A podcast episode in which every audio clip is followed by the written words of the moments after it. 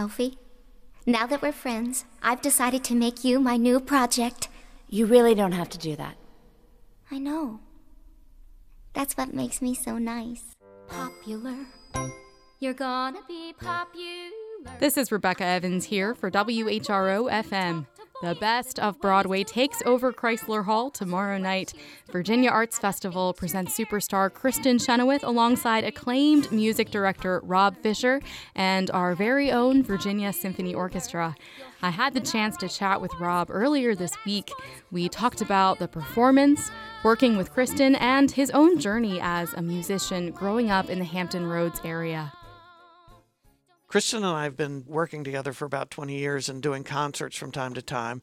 And we've done some concerts where she's mixed up classical with Broadway because she trained as a classical soprano. But this one, everything is Broadway related in one way or another. When she was in the, it was either Miss, I think it was Miss Oklahoma, she won the talent competition, as one would hope. And she sang Art is Calling to Me, a Victor Herbert operetta piece. So she has not sung that since. So we're going to do it. The first thing she sings is going to be her very beginning back in Oklahoma in the pageant. Oh.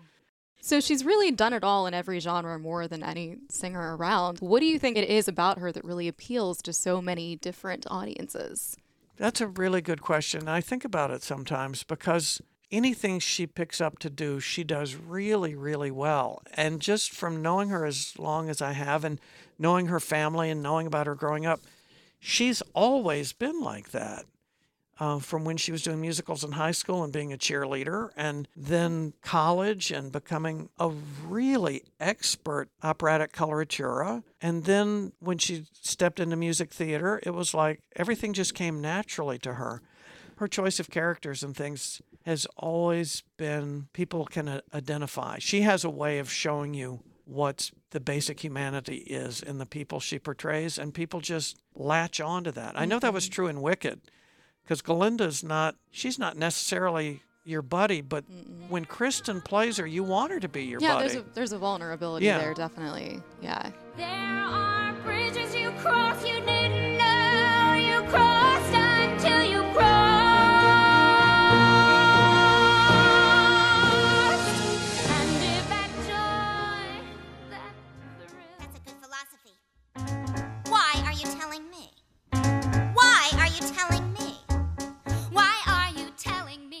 Is she as goofy as she is on screen and on stage? there is no off switch, basically. Right, right. So what's your creative process like? Well, it becomes quicker and quicker and more in shorthand because we know each other so well. Early on, to prepare for these kinds of concert evenings, we would do a lot of in person rehearsing. But we know each other so well now. A lot of this is she sings to me a little iPhone message and messages me. And then I send her back a little piano, like, Do you like this key? We prepared ourselves and we trust each other and Yeah. we jump off the cliff holding hands. What's the rehearsal process been like with the symphony?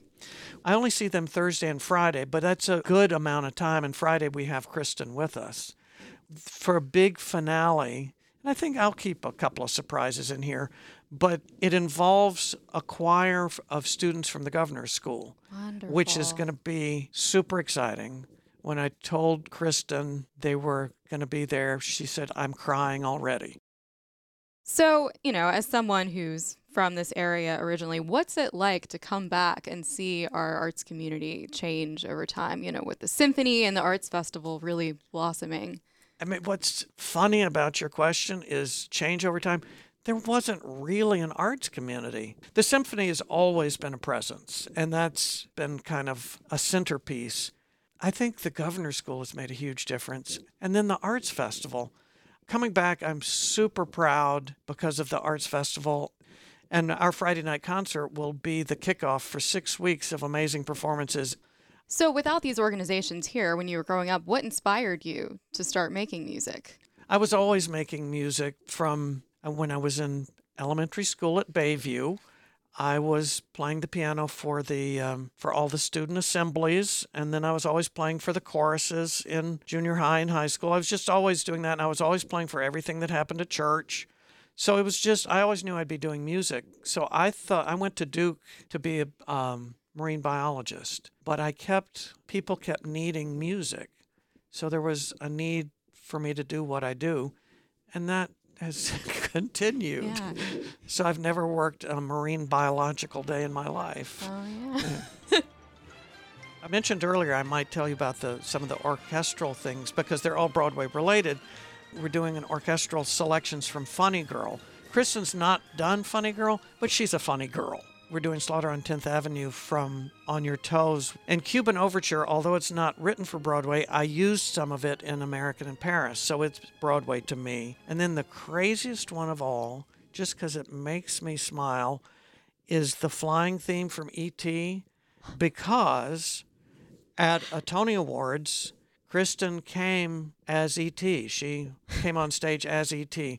So I thought the piece we play right before she enters the stage, if it's the flying theme from E.T., it'll make me laugh, it'll make her laugh. That's fitting. Yeah, Yeah. that sounds like a lot of fun. Well, I'm really looking forward to it. Thanks so much for, for coming in. Thanks for having me. It's great to be home. Tomorrow night, Kristin Chenoweth, Rob Fisher, and the Virginia Symphony Orchestra, 8 p.m. at Chrysler Hall. It's an evening that you won't want to miss. Tickets and details at vafest.org. I hope to see you there. This is Rebecca Evans here for WHRO FM.